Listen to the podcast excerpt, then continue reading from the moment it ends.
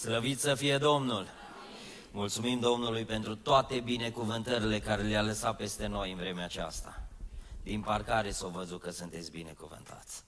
Numai har, dar, cer, plin acolo, plăcuțe de înmatriculare din astea binecuvântate. N-am văzut niciodată, nicio dacie cu număr de cer, nicio dacie cu număr de har, tăties alte mărci dar suntem mai binecuvântați decât ce avem în parcare, suntem binecuvântați că suntem în prezența lui Dumnezeu.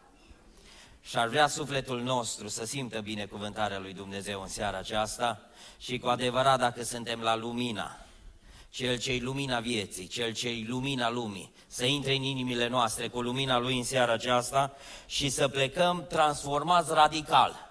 Ar vrea seara asta când pleci să nu mai zici, domne, mi-a plăcut, nu mai vreau să-ți placă. Că prea ne place. Cum a fost fain? Nu vreau să fie fain. Știi cum ar vrea să plece în seara asta? Tulburat că Dumnezeu îți dă o șansă. Să zic, n-am meritat și nu merit ca Dumnezeu să-mi dea o șansă. De aceea seara asta vă invit să vă ridicați pe picioare. Vreau să citesc despre un tânăr care i-a dat Dumnezeu o mare șansă. Noi, românii, tot căutăm șanse. De copii mici, ne uităm pe jos în continuu să vedem dacă găsim 10 lei, nu? Știți că cei mai mulți care am fost săraci căutam șansele pe jos. Dar seara asta căutăm șansele în sus, la Dumnezeu, că Dumnezeu dă șansă omului. Noi avem în gena noastră, îți căutăm șanse, prin Londra, prin Italia, prin eh, Spania, tot căutăm șanse. Dar suntem în cel mai potrivit loc unde primim cea mai mare șansă a vieții. O să citesc de un tânăr care la 25 de ani Dumnezeu îi dă șansa vieții lui. Numai ce rău că noi, gena noastră, e diferită de gena lui. Noi când primim o șansă adevărată, o ruinăm tare rapid. Ai văzut? Mașină 2020, în pom cu ea. De ce? Că și-o ruina șansa. O uita să oprească pedala, nu? Ratăm repede șansele. Seara asta ne vom uita la tânărul acesta care o știu ce să facă când Dumnezeu i-a dat o șansă. 2 Cronici, capitolul 29, începând cu versetul 1, pagina în Biblie 476. 2 Cronici, capitolul 29, începând cu versetul 1. Ezechia a ajuns împărat la vârsta de 25 de ani și a domnit 29 de ani la Ierusalim. Mama sa se chema Abia, fata lui Zaharia. El a făcut ce este bine înaintea Domnului, în tocmai cum făcuse tatăl său David. În anul întâi al domniei lui, în luna întâi, a deschis ușile casei Domnului și le-a adres. A adus pe preoți și pe leviți pe care i-a strâns în locul deschis dinspre răsărit și le-a zis, Ascultați-mă, leviților, acum sfințiți-vă, Sfințiți casa Domnului Dumnezeului părinților voștri și scoateți afară din sfântul locaș ce este necurat. Căci părinții noștri au păcătuit, au făcut ce este rău înaintea Domnului Dumnezeului nostru, l-au părăsit și au abătut privirile de la cortul Domnului și i-au întors spatele. Au închis chiar ușile pridvorului și au stins candelele și n-au adus Dumnezeului lui Israel, nici tămâie, nici arder de tot în sfântul locaș. De aceea mânia Domnului a fost peste Iuda și peste Ierusalim și a făcut de groază, de spaimă și de bătaie de joc, cum vedeți cu ochii voștri. Și din pricina aceasta au căzut părinții noștri uciși de sabie și fiii noștri și fiicele noastre și nevestele noastre sunt în robie. Am de gând, dar, să fac legământ cu Domnul Dumnezeului Israel, pentru ca mânia lui aprinsă să se abată de la noi. Acum, fiilor, nu mai stați nepăsători, căci voi ați fost aleși de Domnul, ca să stați în slujbă înaintea Lui, să fiți slujitorii Lui și să-i aduceți tămâie. Amin. Haideți să ocupăm locurile. Mă bucur să fiu împreună cu dumneavoastră în seara aceasta și vreau cu toată inima să spun, Domnul să ne binecuvinteze pe toți. Nu știm cât mai avem harul, dacă anul ăsta o fi liber până la capăt, dacă ne mai cumpărăm iar rămăști, unii ne-au mai rămas de anii trecuți, nu știm ce ne așteaptă. Dar știți că Dumnezeu folosește clipa prezentului pentru sufletul omului. Noi ne tă gândim la viitor foarte mult. Foarte mult ne gândim la viitor. Și știți, gândind, diavolul ne trage în trecut și zice, nu, uite-te cine ai fost în trecut, tu te uiți în viitor, ce ai vrea să faci, dar nu ai nicio șansă și știi ce ratezi? Clipa prezentului. Nu poți să vezi binecuvântările care ți le dă Dumnezeu în prezent, că ești gând, cu gândul ori în spate, ori în față. Când am dat, cu ceva vreme în urmă, am dat uh, examenul, deși n-am lucrat niciodată pe camion, dar am dat și eu de remorcă. Că am zis am și eu de remorcă, să toți tinerii aveau remorci, nu? Și am dat și eu de, pentru remorcă. Când am dat examenul uh, șofatul, orașul, Domne, am stat ultimul, că am vrut să văd cum se comportă. Știam că instructorii și polițiștii te mai ceartă, te mai am vrut să văd dacă, dacă mai e adevărat. Și am stat ultimul. Domne, am văzut pe unii certa, pe unii sancționa puternic, pe altul o căzut. Eu am învățat de pe urma lor ce e să fac. Am văzut la un moment dat, în timpul când, uh, când uh, conducea cineva, alt uh, cursant, Totdeauna spunea și instructorul, dar spunea și polițistul. Uită-te foarte mult în oglindă, uită-te în spate. Domne, cum nu se uita în spate? Iar îi spunea, dar uită-te în oglindă. Păi m-am uitat, dar mă te mai uiți odată. Și te făcea mai mult să te uiți în spate decât în față. Și am zis, băi, stăteam acolo, predicator fiind și imediat îți fuge mintea la legători și am zis, uite așa face și diavolul. Îți leagă câte o remorcă în spate și te pune să te uiți în oglindă. Zice, uită-te, domne, dar știu că remorca e după mine. Nu contează, tu trebuie să te uiți în continuu în spate. Știi că diavolul așa face? Îți leagă câte o remorcă și te ține cu gândul tot în spate. Uită-te în spate, uită-te în spate. Seara asta știi ce ar vrea? Și azi dimineață, persoanele care au intrat în apa botezului aici, știți ce au declarat? Că Dumnezeu le-a desfăcut remorca sufletului. Trebuia să ziceți toți amin. Când te întâlnești cu Dumnezeu, primul lucru, Dumnezeu îți desface remorca din spate și nu mai trebuie să te uiți în oglindă în spate, în continuu, deși instinctul ne tot rămâne să vedem dacă mai e ceva în spate. Dar când simți iertarea lui Dumnezeu, când simți șansa care ți-o dă Dumnezeu, nu mai ai treabă cu oglinda, ci ai treabă cu parbrizul, să te uiți în față. În seara asta ne uităm la un tânăr, cum am spus, 25 de ani. Cât să saci care au 25 de ani, mâna sus?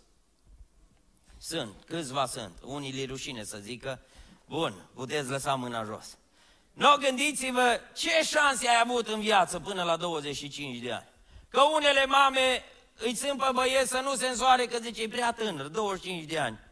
Parcă tot el încheie la șireturi. Nu lasă nici să-și încheie șireturile. 25 de ani, tinerel, mă, tinerel, lasă-l, îl caută în spate să vadă dacă e transpirat, îl pune să se schimbe. Nu, știți dumneavoastră, mamele care aveți câte un prunc din ăsta așa pe acasă, care îl țineți acolo, cocolo și nu cumva să meargă să lucre ceva, nu cumva să, să, să-l certe șeful. Dar îl menajați acolo. 25 de ani. Știți că noi nu dăm șanse oamenilor de 25 de ani? Vă dau un exemplu.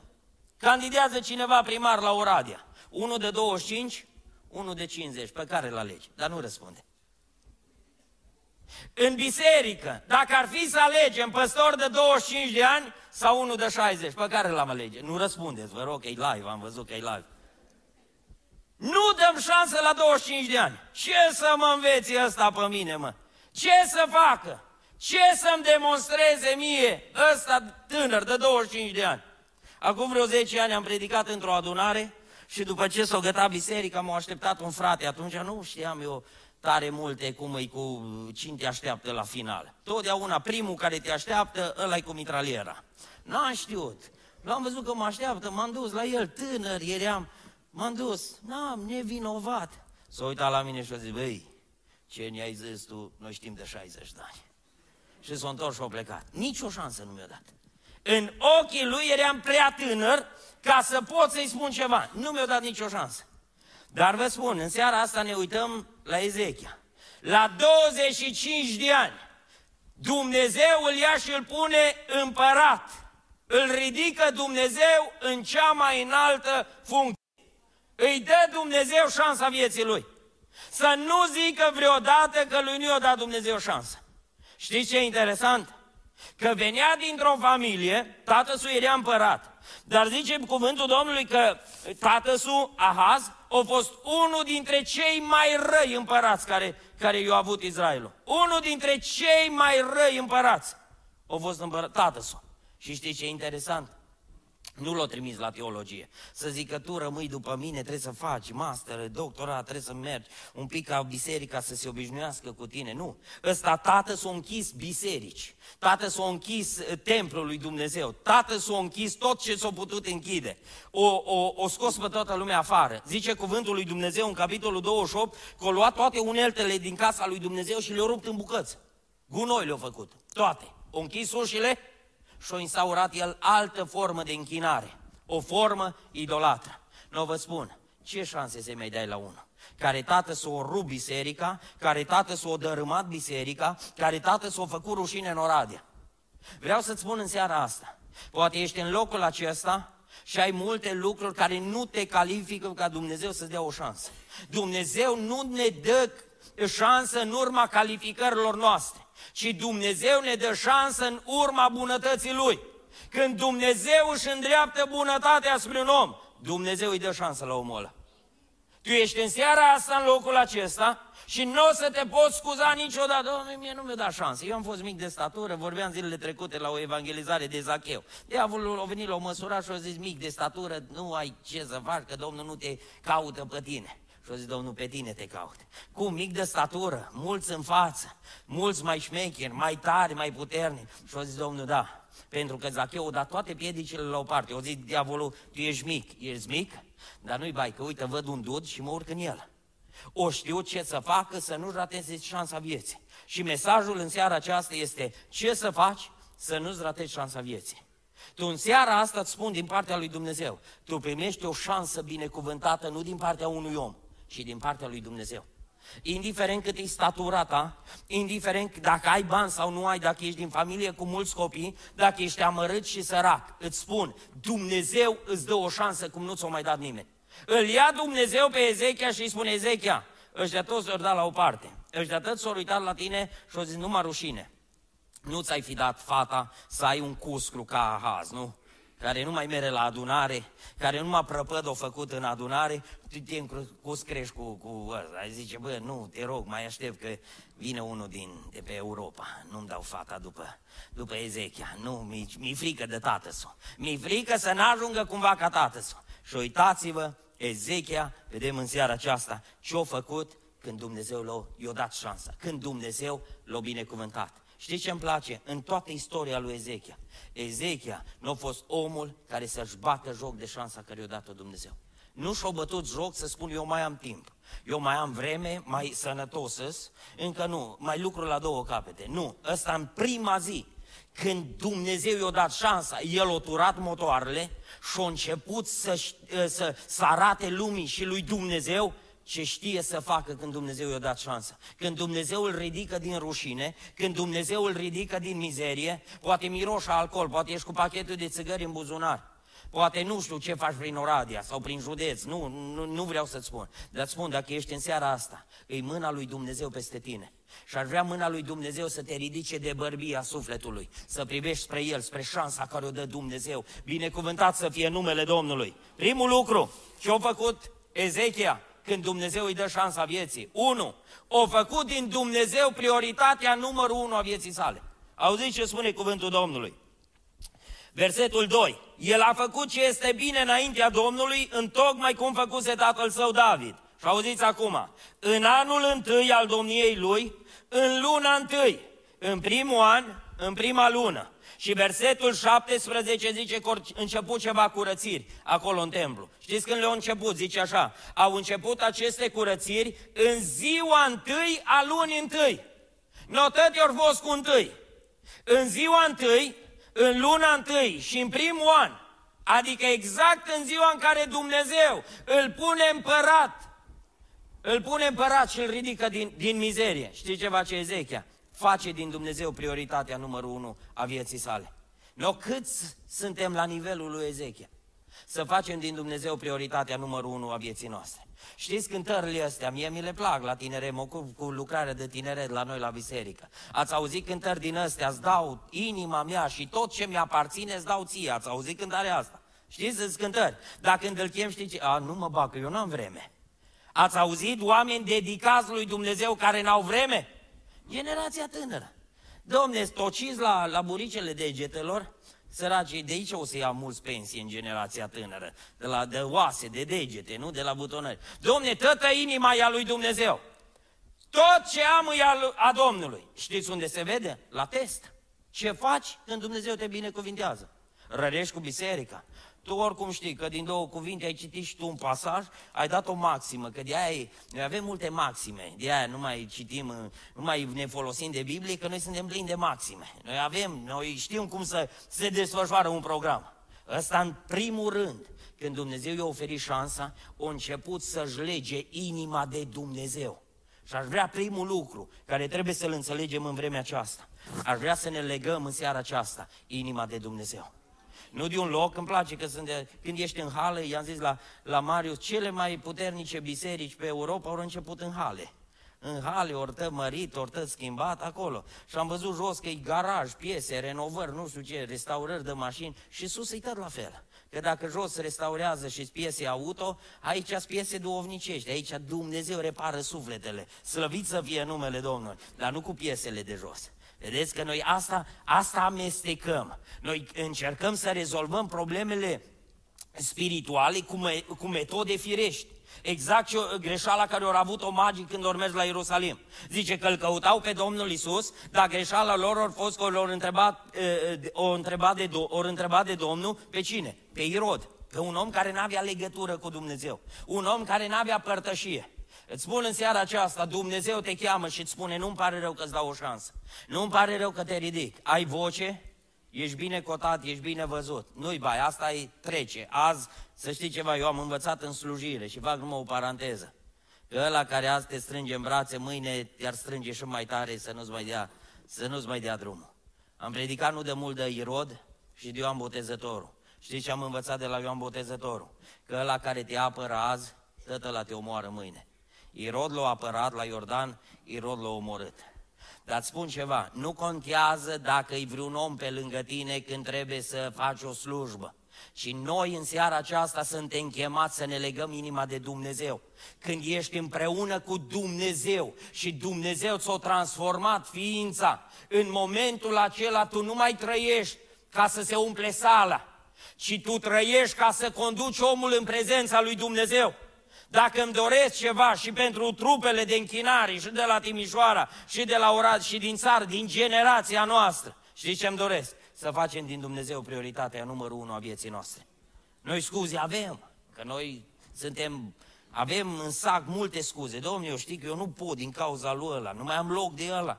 Dar Dumnezeu îți face loc în funcție de cum îți dedici timpul, de cum îți dedici uh, viața lui Dumnezeu, de cum te ancorezi de Dumnezeu. Știți ce e interesant? Spune cuvântul Domnului așa, versetul 2. El a făcut ce este bine înaintea Domnului, în tocmai cum făcuse tatăl său David. Vă întreb, era Ezechia fiul lui David? Era copilul lui David sau nu? Nu. Nu era copilul lui David, era copilul lui Ahaz. Dar știți ce s-a întâmplat? O avut Ezechia în viață și exemple bune și exemple rele. L-a avut pe David în trecut un exemplu bun de slujire și om după inima lui Dumnezeu. Dar l-a avut aproape și pe dată su. Un din ăsta nu mai, ăsta nu făcea colecte, domne. Ăsta nu dădea bani la renovări, ăsta nu avea treabă de așa ceva. Ăsta era și cu inima, și cu mintea, și cu trupul departe de Dumnezeu. Știți ce e cel mai greu? Să te hotărăști în momentul când ai două influențe în viață. Când ai influență bună și ai influență rea. Să știți, toți avem în viață și am avut în viață și influențe bune și influențe rele. Dar dacă suntem în casa lui Dumnezeu și îl slujim pe Dumnezeu, se datorează influenței care am lăsat-o să pătrundă în inima noastră. Decizia care am luat-o în fața influenței.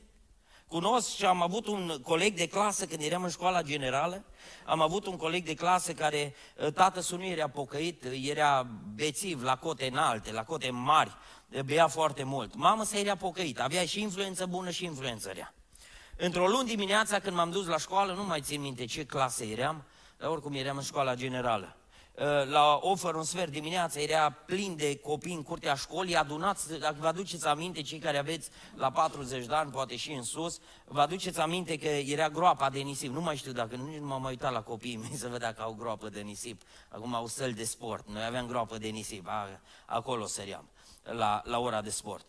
Dimineața când am venit, era, erau plini de copii acolo adunați în jurul gropii. Și am văzut că toată lumea să uita acolo, nu știam ce, m-am dus și m-am înghesuit și eu. Să văd că asta e gena noastră, nu? Să vedem și dacă nu ne interesează. Și m-am dus să văd ce se întâmplă. Când am ajuns la groapa de nisip și m-am uitat, prietenul ăsta meu, colegul meu, era tată sub mort în, în groapa de, de nisip de la școală. O veni noaptea din drumurile lui și o, o intra prin gard, știți, erau gardurile rupte atunci, nu era puteai la liber să intri în curtea școlii. O intra prin gard, cum a fost mor de biat, o căzut în groapa de nisip și acolo peste noapte, acolo și-a dat ultima suflare și-a murit. Prietenul meu era aruncat peste el acolo și plângea. Copilul, era copilul lui, băiatul lui, erau mulți, nu mai știu, șase, șapte copii câți erau. Dar prietenul meu plângea și noi toți ne uitam la el, tată sub mort și copilul aruncat plângând peste el. Ori trecut ani mi-a rămas mintea și am copilărit cu el, am crescut până m-am căsătorit. Am crescut împreună acolo în biserică. M-am uitat de-a lungul anilor. Am vrut să văd ce îi va influența viața. Că l-a avut pe tată un mare bețivan și a avut pe o mamă sau o femeie care striga la Dumnezeu pentru casa ei. Știți ce am văzut în trecerea anilor? Că o ales exemplul lui mamă sa. Astăzi în casa lui Dumnezeu, îl slujește pe Dumnezeu, are o familie, are copii și e binecuvântat de Dumnezeu. Tu poți să spui, da, dar știi că pe mine taică nu mă lăsa să merg la biserică, taică uh, nu mă lăsa să, să cânte, tata meu a fost cum a fost. Nu, tu în ziua aceea, când ne vom întâlni cu Domnul, tu nu o să te poți scuza să spui lui Dumnezeu că tu n-ai, n-ai putut să faci. Pentru că Dumnezeu nu are condică de sugești și le reclamații. Să reclam pe unul că s-o băgat în fața ta. Astăzi trebuie să hotărăști ce faci când Dumnezeu îți dă șansa vieții. Știți ce aș vrea să hotărâm? Să facem ce-a făcut Ezechia. Să facem din Dumnezeu prioritatea numărul unu a vieții noastre. Pentru că, să știți, duminica avem oameni care se înghesuie pe amvoane. Oameni care se înghesuie pe microfoane. Oameni care nu mai poți predica de cântări și nu mai poți cânta de predici lungi. Deci duminica e full. Avem de toate. Dar întrebarea îi, în cursul săptămânii, care e viața ta? Care-i timpul tău? Ce faci în relația cu Dumnezeu? Avem prea puțini oameni care mai ard pentru Dumnezeu. Și avem mulți din ăștia care mognesc. Stau și nu mă fumegă. Nu mă fumegă. Spun de multe ori în bisericile noastre, pe la evangelizări, la ser de tinere, știi ce le spun? Dumnezeu va lucra în generația tânără. Dumnezeu va ridica generația tânără. Știți de ce? Pentru că Dumnezeu are în generația tânără tineri care se luptă și trăiesc curat cu Dumnezeu. Chiar dacă unii aruncă cu mizerie, tinerii stăți la pământ. Nu, Dumnezeu are tineri care își dedică timpul pentru Dumnezeu, care trăiesc în fiecare zi cu Dumnezeu. Am fost în județul Arada cu vreo lună la o întâlnire de tineret, erau mai mulți din, de pe câteva sate, din mai multe biserici acolo, Domne, atât au înghesuit băncile și scaunele până lângă amvon. Nu puteai numai să te ridici și să stai acolo. În timpul slujbei s-au făcut câteva rugăciuni ca în seara asta. Domne, era unul lângă amvon, acei lângă mine, mă să ruga ăsta, dar nu știu dacă avea 20 de ani, 19-20 de ani pe aici.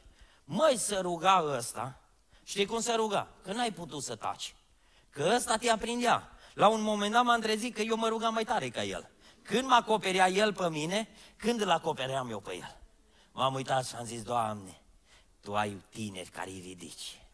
Ai tineri în care îi investești. Nu vrei Tu, Dumnezeu are pe altul. Nu vrei Tu, Dumnezeu ridică pe altul. Dumnezeu ridică din ea care au intrat azi în apa botezului. Dacă înțelegeți care ați intrat în apa botezului și în seara asta sunteți aici, înțelegeți că Dumnezeu nu vrea să mogniți, nu vrea să stați pe bancă și să plătiți cotizația. Dumnezeu caută oameni care să ardă pentru Dumnezeu, pentru împărăția lui Dumnezeu. Dacă am o rugăciune înaintea Domnului, totdeauna mă rog Domnului și spune așa, Doamne, nu mă lăsa să fiu niciodată, dar niciodată nu mă lăsa să fiu căldicel. Ține-mă totdeauna aprins pentru tine. Totdeauna să ard pentru tine. Nu vedeți că ne-am obișnuit să stăm, să vin cum îi frate? Ah. Și generația tânără, le zic și la noi, bă, nu mai zic, eh, ah. cum îi? Mm. Nu știi ce să înțelegi, bine, rău, cam asta e, cam asta e nivelul nostru. Dacă mă rog Domnului, mă rog să nu mă lase niciodată căldicel. Și știți ce dorință mai am înaintea Domnului? Totdeauna îi spun Domnului, Doamne, prin mine, mai aprinde pe unul lângă mine. Mai aprinde pe unul lângă mine. Prea venim stinși de acasă și credem că ăștia opt sau câți ați avut aici în seara asta, aici la, la închinare, credem, credem că ăștia opt ne vor aprinde pe toți 500. Pe toți 400 sau cât suntem în seara asta aici. Noi asta credem. Știți cum venim? Cam vremea de COVID în 2020. Așa vin unii la biserică, cu mâna întinsă. Ce ne mai dă în seara asta dacă ne mai bagă câte o perfuzie? Știți că noi avem o cântare preferată.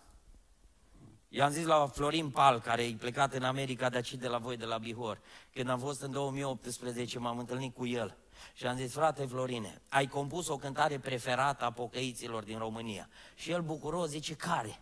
Zic că e o cântare care toți o adoră. Îți mulțumim, îți mulțumim că tu ne dai și... Ați văzut că o știți? Asta e cântarea preferată.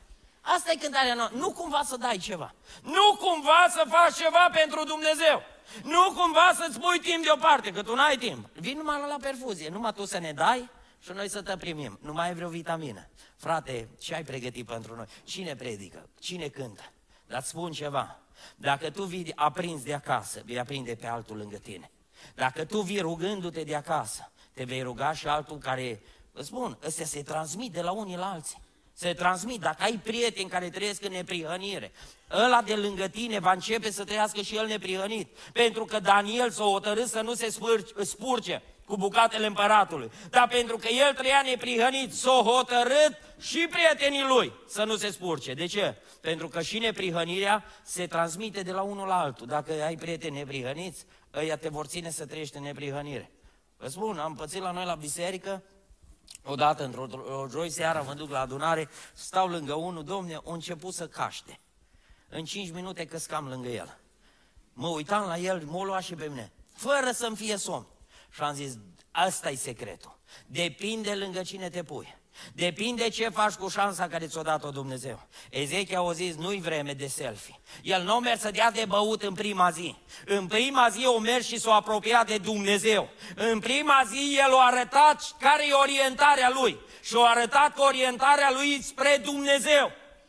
Nu credeți că în Oradea faceți prea puțin pentru că e Oradea de mare? Eu zic cineva în țară, zice, da, dar voi la Timișoara faceți treabă bună. Ai ce mi-a plăcut când o zis. Dar știți ce i-am zis? Facem treabă bună, dar prea puțină cât e Timișoara de mare. Dumnezeu, nu credeți că suntem prea mulți aici? Pentru că e Oradia de mare și nu facem nimic. Domne, nu știi să predici. Nu știi ce să-i spui, tremur, dar adun la adunare, mă. Adul ca aceea se ocupă, îți frață, e Dumnezeu care se ocupă de sufletul lui. Le spun și tinerilor, domne, nu știi la facultate ce să-i spui. Dar o vezi că e în depresie, o vezi că o lăsat o prietenă, o vezi că poate s-o drogat, o vezi în ce stare îi. Nu știi ce să-i zici, îi la pământ. Nu-i spune nimic, numai atâta. Vreau să vii cu mine de seară. Vreau să vii cu mine unde merg eu, numai o singură seară. Pune-L pe Dumnezeu la încercare și spune Doamne, eu mi-aduc prieten, nu mi-aduc prietenă. Eu nu știu ce să-i spun, nu știu cum să fac cu ea, dar eu ard pentru tine. Eu ard pentru tine, Doamne, și te rog tu să te ocupi. Nu te mai ocupa tu de prieteni. Lasă-L pe Dumnezeu să se ocupe. Dar tu adu aici în casa lui Dumnezeu. Tu arate că tu umbli cu Dumnezeu și să ne ajute Domnul în vremea aceasta să înțelegem șansa care ne-o dă Dumnezeu, să facem din Dumnezeu prioritate să fie numele Domnului. Al doilea lucru, ce a făcut Ezechia când Domnul îi dă șansa vieții? Al doilea lucru, o adus sfințenia ca baza închinării. O adus sfințenia ca baza închinării. Auziți ce spune cuvântul Domnului.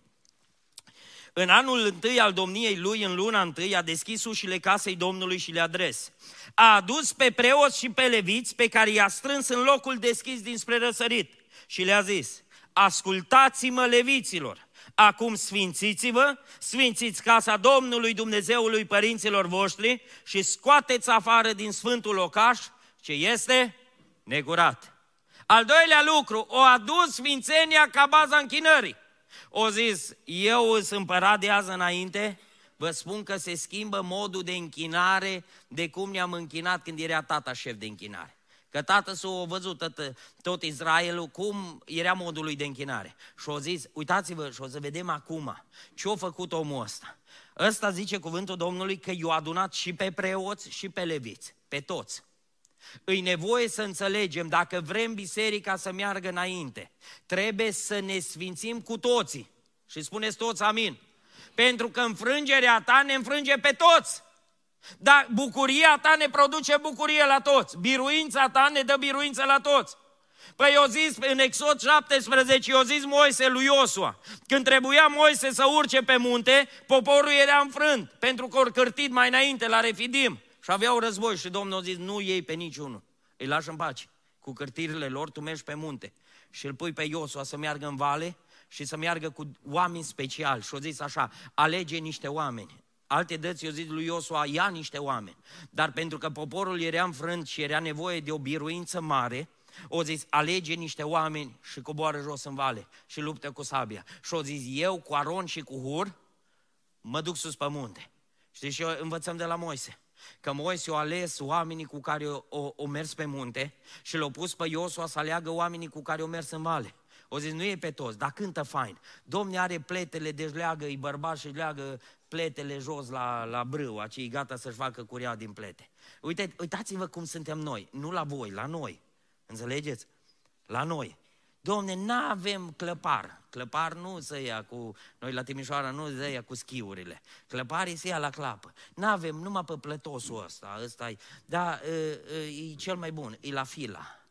O termina fila, e cel mai tare. Și frate, noi nu avem. Noi nu avem și nu putem fără orgă. Știi ce zice Dumnezeu? Cântăm fără orgă. Decât să vină un înfrânt care trăiește în mizerie, decât să vină unul care umblă cum vrea el, toată săptămâna, dar vine și îți dă pe orgă. Îți dă pe orgă, îți dă pe tobe, apropo, toboșarul mai uns la inimă. Primul toboșarul, unde-i? Fă-mi un semn cu mâna. Unde-i toboșarul? E aici? Unde în spate? Mulțumesc, am crezut că ai plecat la pre- de la predică să te laud acum și nu stai să mă asculți. Mi-a plăcut grozav, m-am uitat la el. Singurul toboșar care l-am văzut cânta de acolo din cușca lui. Domne, cânta. Bătea din ea care bat, am văzut mulți. Dar toboșar să cânte în cușca lui acolo, n-am văzut în viața mea. Și am zis, ăsta, ăsta mă unz la inimă, de aia am mai vrut să-l, să-l mai văd odată. Știți că e foarte important ce face în toată săptămâna. E important și asta ne dă biruință duminica. De cântat, toți cântăm frumos. Dar biruința vine la cântarea bună, o zis, o zis omul lui Dumnezeu, când uh, uh, uh slujitorii lui Saul, o zis, uh, uh, aduceți-mi un cântăreț cu arpa, un cântăreț care știe să cânte bine. Noi căutăm cele mai faine cântări, cei mai, uh, cele mai faine cântări de paș, de uh, nuntă, de, dacă te măriți, dacă te însori, nu? Dar știți, biruința vine când omul știe să cânte bine, nu frumos. Că frumos și ea de afară cântă. Dar știți ce a făcut Ezechia? I-a strâns pe toți, și pe preoți și pe leviți. Nu a făcut două cete să zică, bă, voi sunteți prietenii mei, noi am copilărit împreună, las că vă zic eu ce am hotărât. Nu vă stresați tare, că voi mere, oricum voi cântați de 30 de ani. Nu, o zis, vrem biruință? Vrem să se vadă în jurul nostru că e Dumnezeu cu noi? O zis ceva, o zis așa și le-a zis, ascultați-mă leviților, acum sfințiți-vă, acum sfințiți-vă. Numai la cântarea, la omul sfințit, e prezent Dumnezeu la cântare. O zis, acum sfințiți-vă, întâi vă sfințiți voi și după aia sfințiți casa Domnului. Știți că e o vorbă la Bihor, tata meu să trage, să o tras de, la, de lângă Beiuș, tot aici din județul Bihor. E o vorbă la Bihor, ați auzit, sfințească-te tata. Sau sfințească-te Domnul. Aici la Bihor, da? Ați auzit vorba asta. Păi ușor să-l sfințești pe altul. Știi ce e cel mai greu? Să te sfințești? Pe tine. Pe tine e cel mai greu. E ușor să-l pui pe altul la punct. Dar o zis Ezechia așa, dacă vreți să meargă treaba, nu să mai umplem încă o biserică. O zis, dacă vrem să se întâmple ceva cu adevărat, e nevoie să vă sfințiți. Vă sfințiți voi întâi și după aia sfințiți și casa lui Dumnezeu.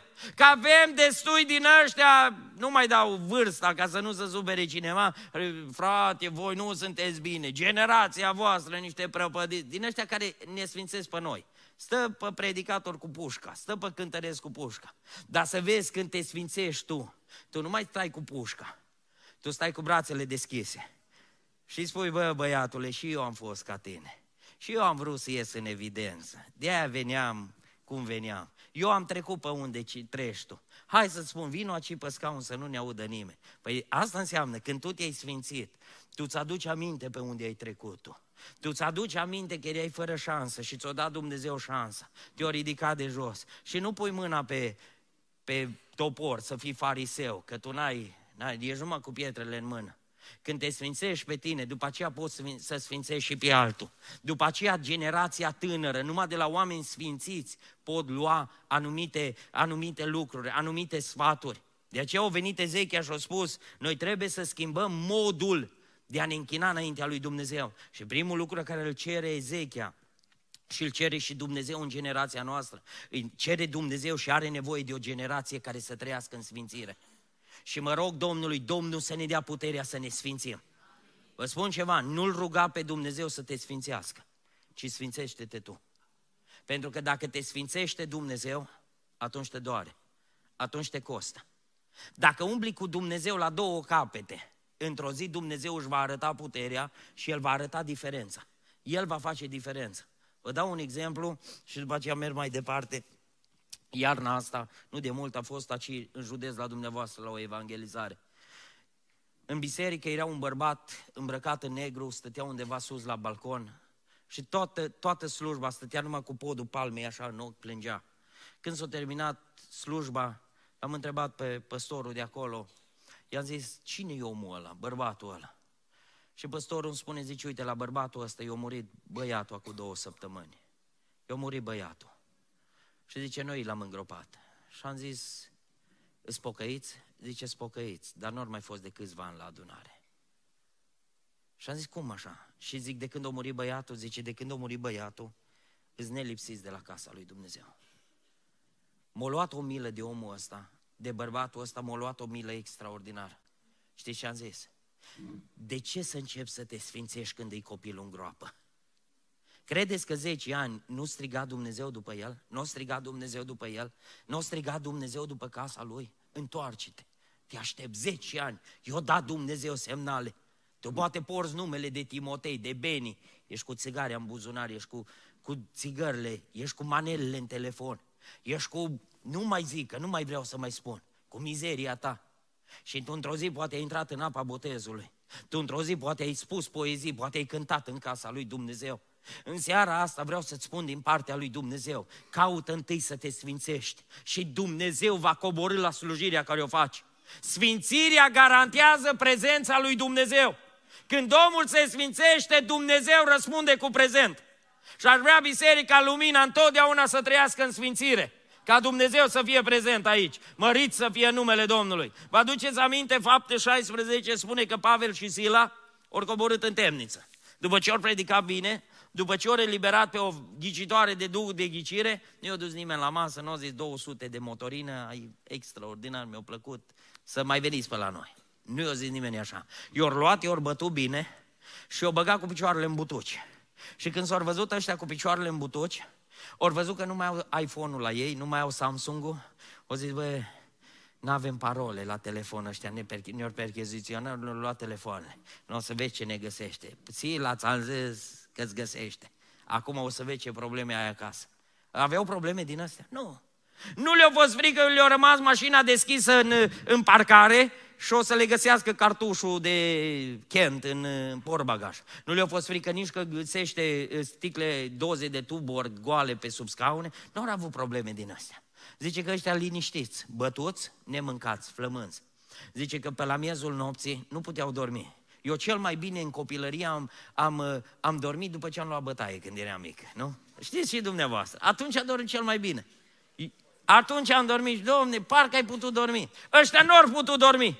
Nu au putut, deși ori lua bătai, nu cum așa o urecheală ă, să, să te cumințești. Ăștia erau bătuți, cu picioarele în butuci. Știi ce spune cuvântul Domnului? Că inima lor era curată. Nu se simțeau vinovați să zică, noi ne-au pedepsit Dumnezeu. Zice că pe la miezul nopții ori început să cânte. Ori început să cânte și să se roage, ori început să aducă laude lui Dumnezeu. Îți convins că nu au avut orgă, nu au avut tobe, nu au avut microfon. Dar au avut o inimă curată, că erau sfințiți înaintea lui Dumnezeu. Se sfințeau și afară, se sfințeau și în temniță. Știți ce spune? Marele secret a cântării ascultate. Știți care îi? Zice că pe la miezul nopții cei închiși îi, îi ascultau. Ăsta e semnul că tu nu ți-ai pierdut mărturia. Că cel închis, cel care e legat de păcat, ăla te ascultă. Nu te iubește, că o zis Domnul că nu o să fim iubiți, dar respectat te va respecta. Zice că tot, nu ori zis ăia criminali, băi, pocăitule, mai taci mă din gură, tu cânți. Dar când ai băut ieri cu mine, la Lotus, cum a fost? Acum tu vii să-mi spui mie să vin la adunare. Eu zis vreun așa? Cine ești tu, mă, Pavele?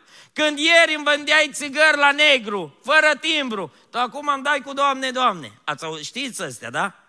Doamne, băi, asta, asta e cu noi în birou, mi rușine, n-am știut că e pocăită. Știți, ăștia, ăștia oamenii care și-au pierdut mărturia. Dar zice că Pavel și Sila nu și-au pierdut mărturia. Și cei legați îi ascultau. Unul n-o cârâit, toți s-au închis televizoarele. Toți au făcut liniște. Cei mai periculoși criminali îl respectau pe Pavel și pe Sila. Pentru că atunci când trăiești o viață neprihănită înaintea lui Dumnezeu și te silești să trăiești cu Dumnezeu în fiecare zi, Dumnezeu îți dă trecere în fața celor legați. Numai un om care are trecere înaintea lor îl poate aduce pe ăla legat la adunare, da? Pe ăla legat de păcate, de țigară, de tot fel de păcate. Ăla îl poate aduce. De ce? În tine s-a văzut lumina lui Dumnezeu. Și au zis, ascultați cântarea. Și au început ăștia să cânte. Au început să laude pe Dumnezeu. Și dacă ei nu dormeau în temniță, nici Dumnezeu nu a dormit în ceruri. Zice că pe la miezul nopții s-a coborât Dumnezeu acolo în temniță. S-au cutremurat temeliile temniței. Și zice ce s-a mai întâmplat? S-au desfăcut legăturile la toți. Toți s-au fost liberi să plece. Îți spun ceva, frații mei de la închinare, frații mei de la laudă și închinare, frații mei leviți și preoți care slujiți pe Dumnezeu, întreaga biserică, ascultați-mă ce vă spun. Știți unde se vede prezența lui Dumnezeu? Nu neapărat când se zguduie locul, că dacă îmi dăm boxele și m-am bucurat că n-ați cântat tare în seara asta, mă, mă unz la inimă, o să mai vin și eu ca sora mică la voi. Că eu, de obicei când mergi așa în biserici, te mergi cu algocalminul după tine când pleci. Te doare capul de la, de la boxele date tare. Nu, ăștia nu au avut boxe după ei. Dar dacă am dat boxele la maxim, dacă ar da fratele tobele la maxim, ar începe locul ăsta să se zguduie. Nu neapărat zguduiala e prezența lui Dumnezeu. Știți care e prezența lui Dumnezeu? Desfacerea legăturilor. Numai Dumnezeu poate desface legăturile.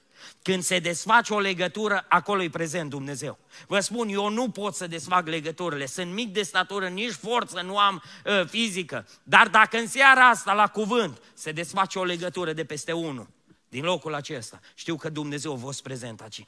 Știu că Dumnezeu o coborâ la cântarea de laudă. Știu că Dumnezeu o coborâ la mesaj. De aceea roagă-L pe Dumnezeu acolo unde ești. Doamne, te rog să-mi dai puterea să mă sfințesc.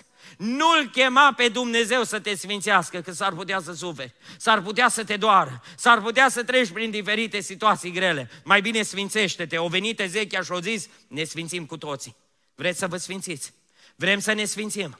Dacă vrem prezența lui Dumnezeu, e singura șansă ca Dumnezeu să fie prezent. Dumnezeu coboară în sfințenie. Pentru că a spus psalmistul, podoaba casei tale, pentru toate generațiile, pentru cât va ținea pământul, este sfințenia. Dumnezeu își împodobește casa cu sfințenie. Și să ne ajute Domnul să trăim în sfințenie, mărit să fie numele Domnului. Al treilea lucru, ce a făcut Ezechia când Dumnezeu i-a dat șansă? După ce a schimbat modul de închinare, el nu mai trăit în mod din ăsta uh, silent, în mod din ăsta pe mut, știi, pe semne. Au făcut diferite semne să fie primit. Nu, nu mai să primești așa. Noi nu ne închinăm pe semne. Nu. O zis, noi ne închinăm în sfințenie. După al, treilea, al doilea lucru, urmat al treilea pas care l-a făcut Ezechia. Spune cuvântul Domnului că și-au recunoscut starea în care se afla. Ca să te poți sfinți și să poți să nu-ți ratezi șansa vieții, trebuie să ai un moment de recunoaștere a stării în care te afli. Cel mai greu lucru, să știți, cel mai greu lucru din Geneza și cât vor ținea vremurile, cel mai greu lucru e să-l faci pe om să recunoască ce-a făcut. Câtă vreme are pe cine să dea vina, va da, pe soacră sa, pe, că nu i-a dat casa, nu i-a dat terenul, că nu-i spală vasele, că nu trăiește... Domne, cât ai pe cine să dai vina, tă dai tătă viața. Toată viața dai vina. Din Eden, Domnul a întrebat Adame ce ai făcut, omule ce ai făcut? Și au zis, nu eu, am mâncat, la mine în burtă a ajuns. Dar nu din cauza mea, din cauza femeii. Femeii ce ai, nu eu. Eu am pus mâna, dar cine m-a ispitit a fost... Totdeauna au căutat. Uitați-vă că omul acesta, Ezechia, ajunge la momentul zero. Ca să poți începe o relație cu Dumnezeu, trebuie să ai un moment zero în viață. În care să spui, Doamne, nu mai dau vina pe nimeni. Nu mai vreau să dau vina pe, pe unul și pe altul. În seara asta vreau să, să-ți spun că eu sunt vinovat. Știți când s-o potoli furtuna în viața lui Iona, pe corabie acolo, când Iona au recunoscut și a spus, eu sunt vinovat și din pricina mea au venit peste voi toți această furtună. Din pricina mea. Până atunci dădea vina pe niniveni, pe Dumnezeu, pe corăbieri, că e prea grea, ori pus prea multă mâncare. Nu. O avut un moment în care o știut, nu se va potoli furtuna până nu recunosc. Și auziți ce spune Ezechia, versetul 6. Vine și spune așa, că-și părinții noștri au păcătuit. Auzi, îl bași pe taică tu, mă. Îl bași pe neamul tău. Pe ăla care ți-o dat bani de zugrăvit. Pe ăla care a avut bani. Cum pe ea, auzi, cel mai greu pe ea să-i pui la sfințire. Cum să-i pui pe ea cu care, cu care te ajută în fiecare lună? Săptămâna asta v-am zis, am predicat de, de, de uh, Zacheu. Știți ce, unde l-o, l-o, l-o intrat Domnul în inima lui? Știți unde se afla Zacheu? Acolo lângă Dud. Zice, o coborât și l-a primit pe Domnul cu bucurie. Întâi o intrat Domnul în inima lui și după aia o intrat Domnul cu el în casă. Că mulți ar vrea să intre Domnul numai în case, dar să nu intre în inimă. Și au zis, Domnul, nu, nu, dacă intru în casă cu tine și tu nu ești întors la mine, cu tine o să am probleme toată viața. Că de obicei, uitați-vă, omul care o intra mântuirea în casă și nu i-a intrat în inimă, are o casă primitoare, primește frații, prime... dar când e ceva, îți scoate ochii, ai dormit la mine, mă, te-am dus și ai mâncat la KFC, n-ai avut bani. Ăsta e omul care nu-i mântuit el, e mântuită numai casa. Că nouă ne place la tare mult să ne mântuiască Domnul casele, să o schimbe pe soacra, pe socru, pe taică, pe maică, da, pe tăți, pe noră, dar nu cumva să te schimbe Dumnezeu pe tine. E foarte greu să crezi că tu ai nevoie de schimbare. E foarte greu să capitulezi, dar spun ceva. Știți de ce o coborât Zacheu din dud, din starea aceea înaltă? Pentru că Domnul i-a întins cara dragostei.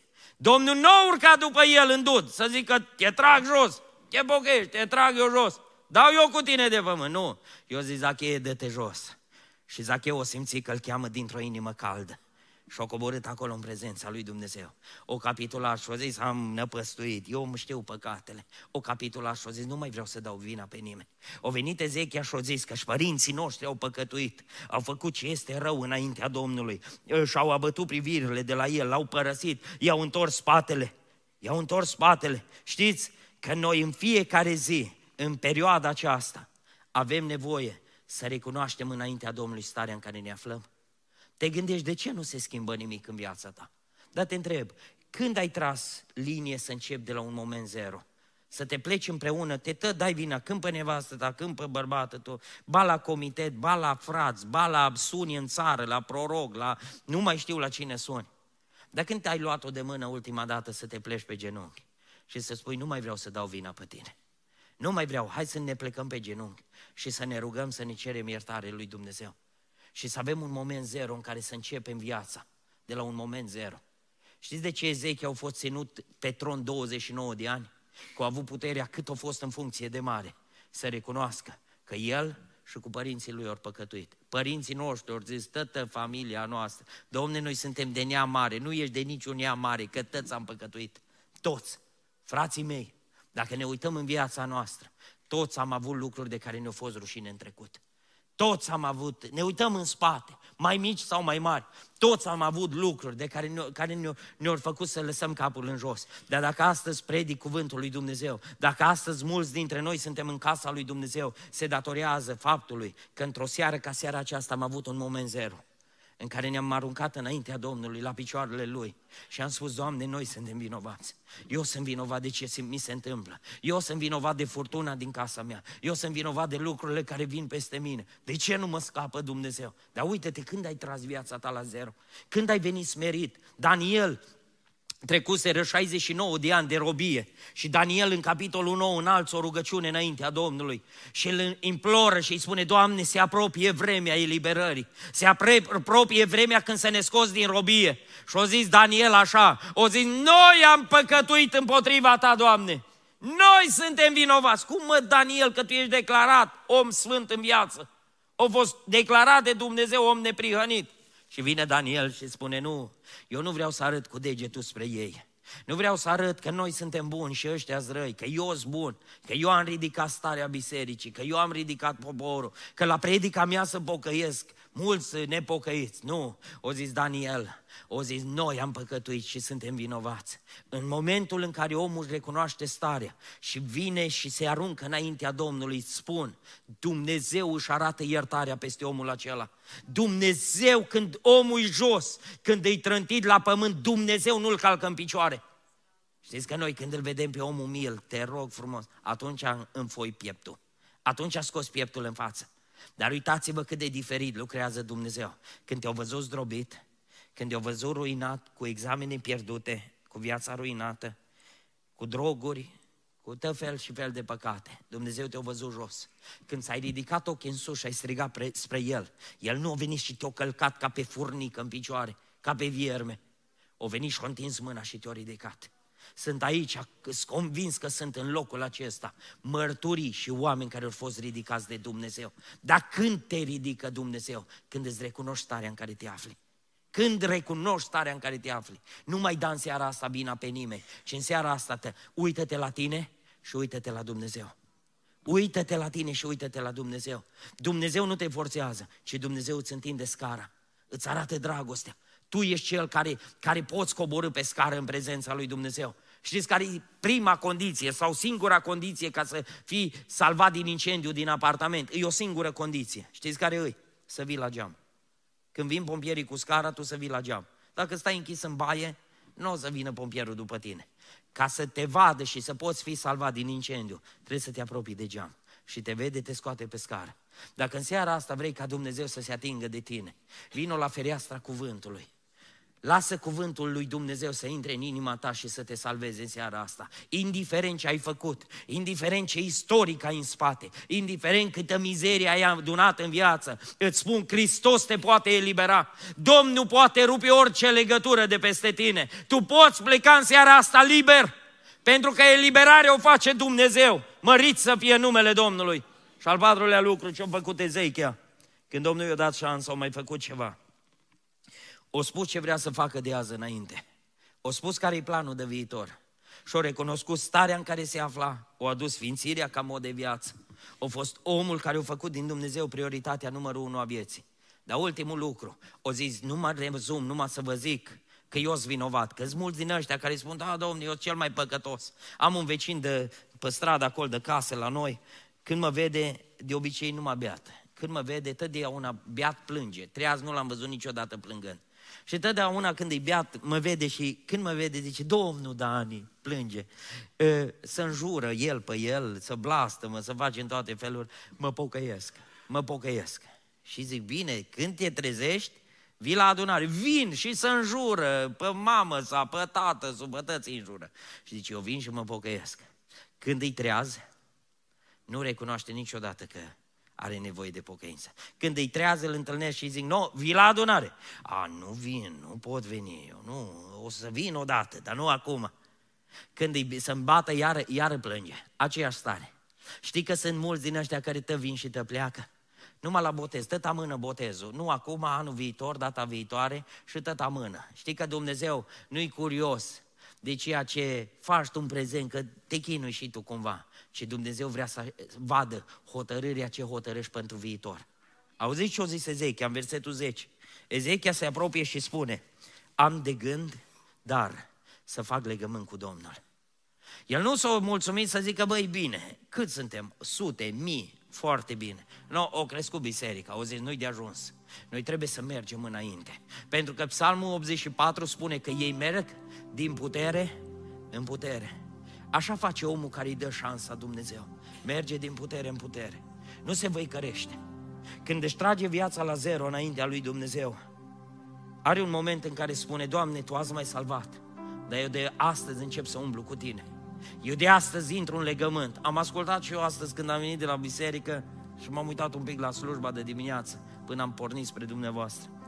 Și l-am auzit pe Adi azi dimineață că de azi se începe o nouă listă. De azi se începe o nouă listă. N-ai vrea să fii primul pe listă. N-ai vrea să fii primul în care să-i spui, Doamne, eu vreau să-ți spun ce vreau să fac de azi înainte. Eu acum vreau să îți spun care e planul meu de viitor. Dumnezeu îți dă o șansă. Tu poți în seara asta să pleci ca Ezechia sau poți să pleci ca tată, sau ca Ahaz, plin de păcate, cu băutura ta, cu țigarea, cu VVV, nu mai intru, da? În detalii, că știi.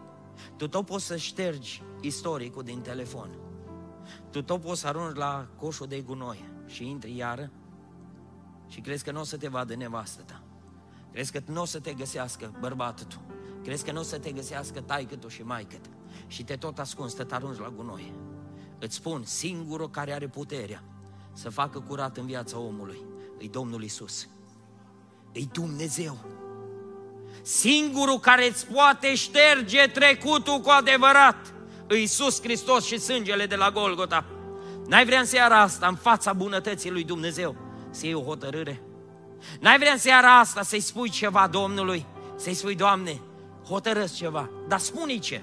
Vrei să mergi ca Ahaz? Du-te în continuare, că Dumnezeu nu se milogește. Fapte 17 spunea Pavel în Areopagul din Atena că Dumnezeu nu ține cont, seama de vremurile de neștiință. Nu ține cont cine a fost ai, că tu nu ține, fo- ține cont ce ai făcut, nu ține cont ce ai făcut în liceu, în facultate, nu ține cont! Dar zice, Dumnezeu nu se milogește de tine. Dumnezeu nu stă cu mâna întinsă la tine, nu te pocăiești. Ba, mai vino și data Ne milogim, noi ne milogim, prietene, mai vino. Dumnezeu nu se milogește, ci Dumnezeu îți poruncește.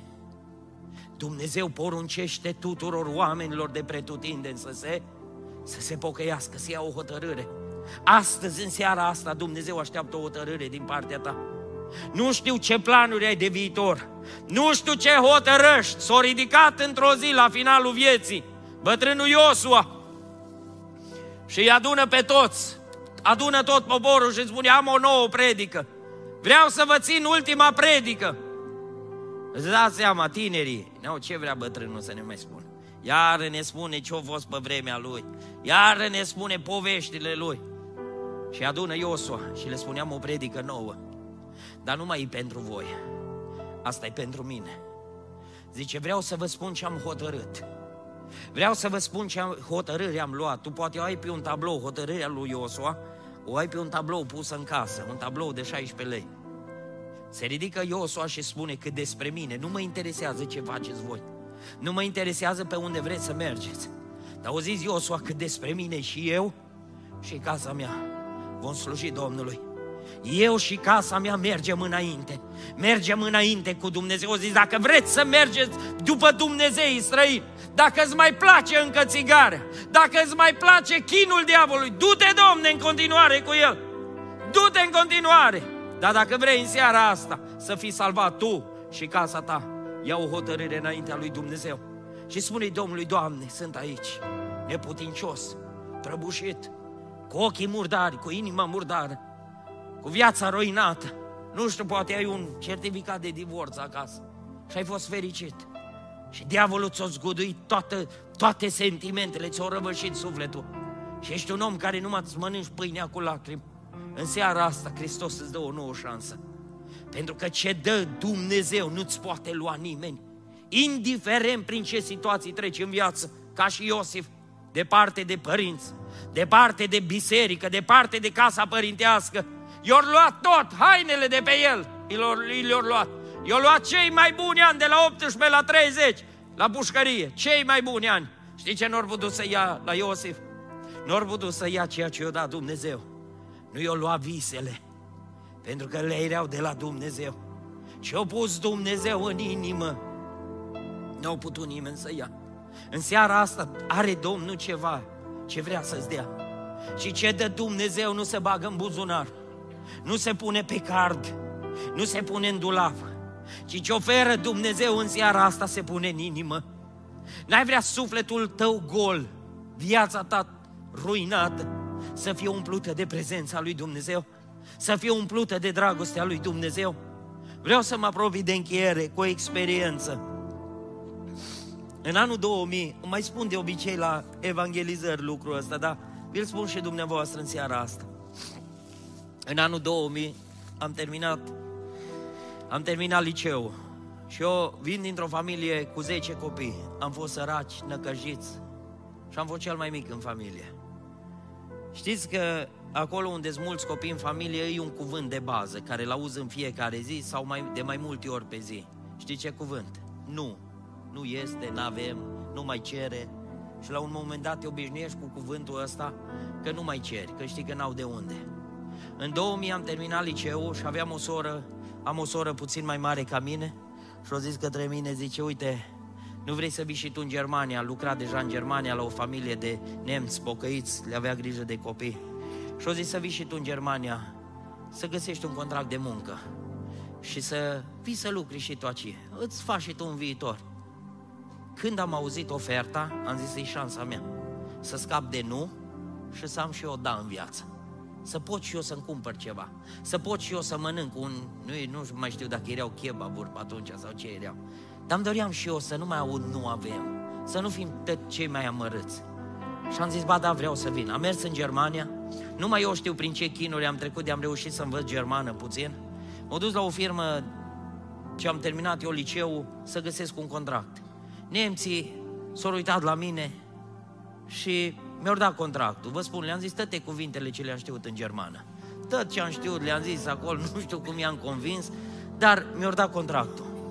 Ori zis nemții către mine așa, te duci cu contractul în România, te ia în evidență la forțele de muncă și când e ștampilat și semnat, vii cu el înapoi și încep lucru. Și am zis, gata, așa fac. Am luat dosarul, am venit în România, m-am dus direct la București. Am ajuns la forțele de muncă acolo, mi-am luat uh, bon de ordine și așteptam la rând. Vă spun, aveam niște vise extraordinar de mari. Extraordinar de mari. Așteptam cu emoție să intru înăuntru. Mi-a venit rândul, am mers cu dosarul, l-am pus acolo pe masă, femeia s-a uitat la mine, vă spun, până m-am angajat, n-am, nu mi-am cumpărat niciodată haine, purtam de la frații mei și de la surorile mele și singurul mol care era, erau ajutoarele care veneau din America după anii 90. Țineți minte că unii v-ați îmbrăcat de acolo, de, la, de ce veneau din America pentru familiile cu mulți copii. Am stat acolo, m-a luat înăuntru, s-a uitat la dosar, s-a uitat la mine și o zi zice, lasă-l aici, când e gata o să te sunăm și vii după el. Și am zis, bine, zice, du-te acasă. M-am dus acasă, o trecut o lună, două, trei luni, ori trecut mai bine de trei luni și nu m-a sunat. În astea trei luni, vă spun, am avut cele mai mari vise care le-am avut vreodată în viață. Știți de ce? Cele mai mari vise le ai în viață când nu ai bani, că nu te costă nimic să visezi. Și atunci când nu ai bani, poți să visezi liniști cât de mare, cât de puternic vrei. Și după trei luni, mai bine de trei luni, mă sună de la București și îmi spune, auzi, să vii după dosar, că nu trebuie la noi. Zice, trebuie la Sibiu, la consulatul Germaniei de la Sibiu. Zice, acolo trebuie să mergi cu dosarul. Bine, m-am dus repede, am luat dosarul de la București, m-am oprit la Sibiu, acolo la ieșire, care știți, pe stânga. M-am dus acolo, era multă lume, am luat bun de ordine, stăteam, uite așa țineam dosarul la piept. Numai Biblia a mai ținut așa cum țineam dosarul ăla, cum țineam uh, contractul de muncă. Și am ajuns înăuntru, mi-a luat dosarul, s-a uitat la el și a zis către mine așa, băiatule, zice, tu ai o problemă cu contractul. Și am zis, ce problemă? Zice, ți-e expirat. Am zis, nu se poate, Doamne. Dumneavoastră râdeți, pe mine m-a buvnit plânsul atunci. Am zis, vă rog frumos, nu-mi spuneți așa ceva. O zis, îmi pare rău, dar nu-i valabil numai trei luni de zile. Doamne, zic, vă rog frumos, mi l ținut la București. Ăia mi l ținut. Eu n-am fost vinovat, eu am așteptat. Și-o zis, îmi pare rău, băiatule, dar nu putem să-ți semnăm ceva ce e expirat. Și am început să plâng. Aveam 18 ani. Am zis, vă rog frumos, nu mă lăsați așa. Semnați-mi contractul să plec și eu. E șansa mea, vă rog frumos, ajutați-mă. Și-o zis, îmi pare rău. Zice, nu te pot ajuta. Și zic, și ce să fac? Zice, te duce înapoi, îți dă alt contract dacă te-or aștepta, dacă nu-ți cauți la altă firmă, vii direct la noi și se rezolvă treaba. Și am zis, altfel nu mă puteți ajuta. O zis, îmi pare rău, nu. Am luat dosarul, și am ieșit plângând din consulat. Dacă până atunci îl țineam pe piept, când am ieșit l-am făcut așa rotund ca pe ruda de salam. Așa am ieșit cu el în mână. Am ieșit plângând, tata meu mă aștepta afară. Când m-au văzut că am ieșit din consulat plângând și plângeam, o zis către mine ce s-a întâmplat. Și am zis, mi-a expirat dosarul. Și au zis, nu, nu fi năcăjit, hai să mergem acasă. El era obișnuit cu sărăcia. Eu nu mai vreau să mai stau pe nu. Eu vreau și eu, simțeam că e șansa mea. Și am zis, nu pot să vin, nu pot. Și a zis, dar nu mai plânge. Haide să mergem la, la mașină și să mergem acasă. Și a zis, nu vin, că nu pot, nu pot. Mă uitam la dosar și am zis, Doamne, am avut și eu o șansă, că era cu vizie atunci. Am avut și eu o șansă să câștig, n-am cerut să fiu milionar. Am vrut să-mi cumpăr și eu o haină. Să nu mai strige unii și alții că suntem amărâți. Am vrut și eu să mănânc ceva mai bine, să am bani de o pizza, să, să-mi iau și eu o mașinuță, să mă ridic un pic din sărăcie. Cum mă plimbam cu dosarul, am mers undeva așa spre marginea clădirii. Nu mai erau, erau mașinile gata și eram singur spre marginea clădirii. În momentul acela, mi-am ridicat ochii în sus cu dosarul în mână. Nu vreau să zic că am făcut rugăciuni și mi-am ridicat mâinile. Am fost praf. Am simțit că Dumnezeu îmi stă împotrivă. M-am uitat spre cer și am zis, Doamne, am cerut și eu să mă ajuți cu dosarul ăsta. Și nu m-ai ajutat. Și am făcut o rugăciune și am spus atâta, dacă ai ceva pentru mine, Doamne, dacă ai un bănuț pentru mine, ceva să mă binecuvintezi, dă-mi aici în România și o să te slujesc toată viața mea în țara mea.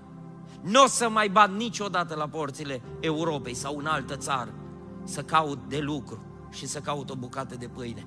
Dă-mi aici și te voi sluji în țară. Vă spun, n-am lucrat nicio zi în Europa. De, de când mă știu, n-am lucrat niciodată în altă parte. În momentul acela am luat dosarul, o venit, nu vă pot explica cum, o venit un duc de credință peste mine, am luat dosarul și l-am rupt în bucăți tot. L-am aruncat în coșul de gunoi, de țigări de acolo ce aveau ei la intrare, m-am șters la ochi și am zis către taică mergem acasă. S-a uitat și a zis, mergem, ac- mergem acasă. Din ziua aceea am hotărât să-L urmez pe Dumnezeu, să-L slujesc pe Dumnezeu aici în țară. De multe ori vorbesc cu copiii, când merg pe autobandă, vede fata mare și zice, tati, cum e cu Sibiu, cu dosarul? Dar nu mai mi-am mintit că mă înțapă și acum la inimă. Știi ce zice soția către mine? Oare ce ar fi fost de viața ta? Cum ai fi fost dacă Dumnezeu îți dădea drumul cu dosarul să mergi în Germania? Oare cum erai? Ce, se, ce se alegea? Slujai pe Dumnezeu? Erai cu banul, după bani? Erai lacom? Mai mergeai la adunare? Nu mai mergeai? Și am zis soției, nu știu care ar fi fost viața mea, dar pot astăzi, după 22 de ani, pot astăzi să-i spun atâta, îți mulțumesc că mi-ai rupt dosarul. Îți mulțumesc că mi-ai dat o șansă, nu cum am vrut eu, ci cum ai vrut tu. În seara asta Domnul îți dă o șansă. În seara asta vreau să ne rugăm, haideți să ne ridicăm pe picioare. Vreau să ne rugăm înaintea Domnului. Pentru că ești în locul acesta, vreau să fii conștient de un lucru. Dumnezeu îți dă o șansă. Dumnezeu în seara asta te poate elibera de povara păcatului.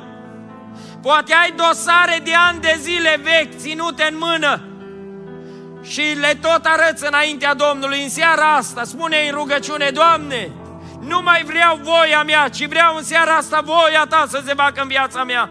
Vreau în seara asta Tu să-ți pui amprenta pe mine.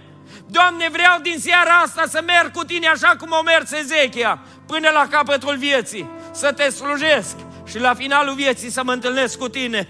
Să poți după ani de zile să-i spui Domnului, îți mulțumesc de șansa care mi-ai dat-o. Îți mulțumesc că nu mi-ai ștampilat ce am vrut eu, ce ai avut altă binecuvântare pentru mine. Ai avut altceva pentru mine. În seara asta Domnul vrea să te binecuvinteze. În seara asta Domnul vrea să te elibereze. Haideți să intrăm în rugăciune și Domnul să lase eliberare. Domnul să lase iertare în seara nu să ridice orice stare de peste noi și în numele Lui Iisus Hristos să plecăm liberi. Intrăm în rugăciune așa cum stăm.